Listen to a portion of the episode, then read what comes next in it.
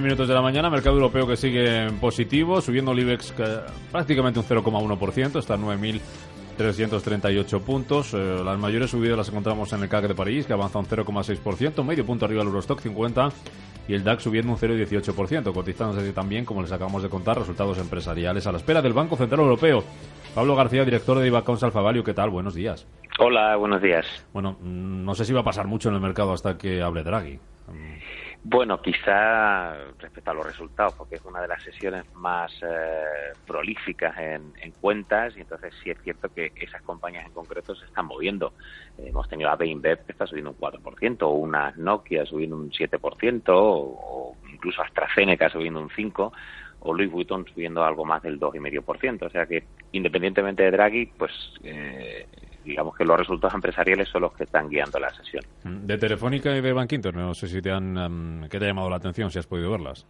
Sí, desde luego, y en el diario ya hemos publicado esta mañana pues todas las cuentas que se han ido publicando en Europa y por supuesto en España. Quizás Telefónica, pues el tono o la apertura ha sido pues más suave de lo que se podía prever, ¿no? Yo creo que son continuistas los resultados con las mejoras en cuanto a la calidad de los resultados, las ventas incluso, que han sido siempre un punto negativo en las cuentas, pues han superado ligeramente las estimaciones. A nivel operativo también han superado, e incluso Payete vuelve a destacar la continua bajada de los niveles de deuda. Sí.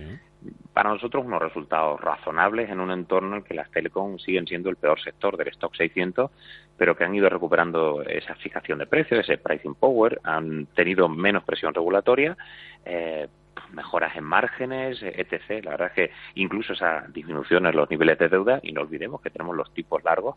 Hoy, que habla Draghi, pues tenemos otra vez de nuevo los precios de los bonos subiendo, las rentabilidades muy, muy bajas, y eso beneficia a las compañías endeudadas. Por lo tanto, la verdad es que las telcos no tienen momentum, eso está claro, pero los resultados de Telefónica no podemos considerar en absoluto que sean malos. Y Bankinter, como de costumbre, suele publicar los resultados de más calidad de la banca española, los márgenes obviamente siguen siendo complejos con este entorno de tipos que antes comentábamos, pero los resultados son buenos. A niveles de rentabilidad, desde luego, son de las mejores del sector, con un ROE del 12,8%. La morosidad sigue siendo muy baja para Bankinter en el 2,7%, y bien en cuanto a solvencia con el core tier one en el 11,5%. Bankinter, como casi todo el mercado, pendiente de Draghi, lo que diga. ¿Qué esperas del Banco Central Europeo hoy, Pablo? Bueno, yo creo que no debe haber demasiadas novedades. Ya nos metió el más madera el señor Draghi. Abrimos un paréntesis. Yo soy bastante crítico con la eficiencia o la eficacia de estas medidas llegados a la trampa de la liquidez keynesiana.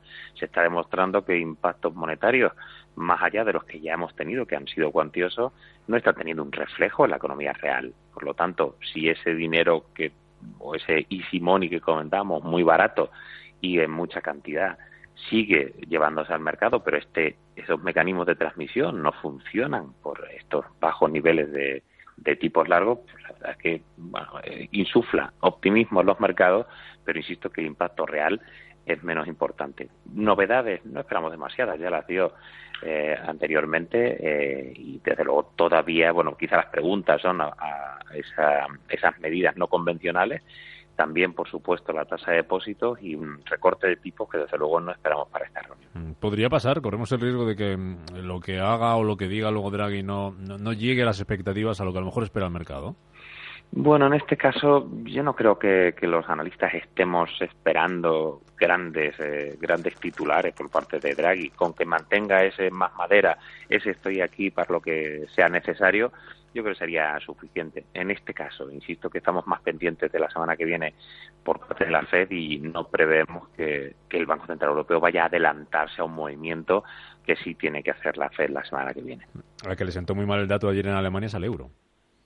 Bueno, el euro sigue en zona de mínimos, y ya no tanto por la economía real, aunque hay que reconocer que Alemania posiblemente entre en desaceleración, en crecimiento negativo, como dicen algunos, en decrecimiento, y el trimestre que viene podría llevarnos a una recesión técnica, como ya nos llevó Italia.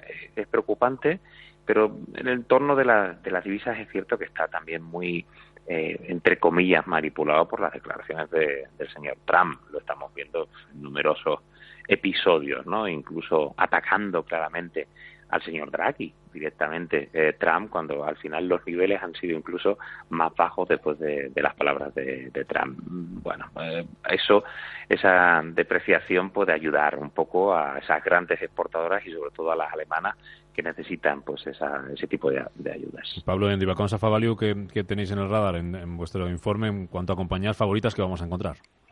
Bueno, la verdad es que seguimos confiando en nuestra cartera modelo, que a pesar de sacar pecho estamos hasta incluso sorprendidos, ¿no? Llevamos un performance este año del más 23,2%.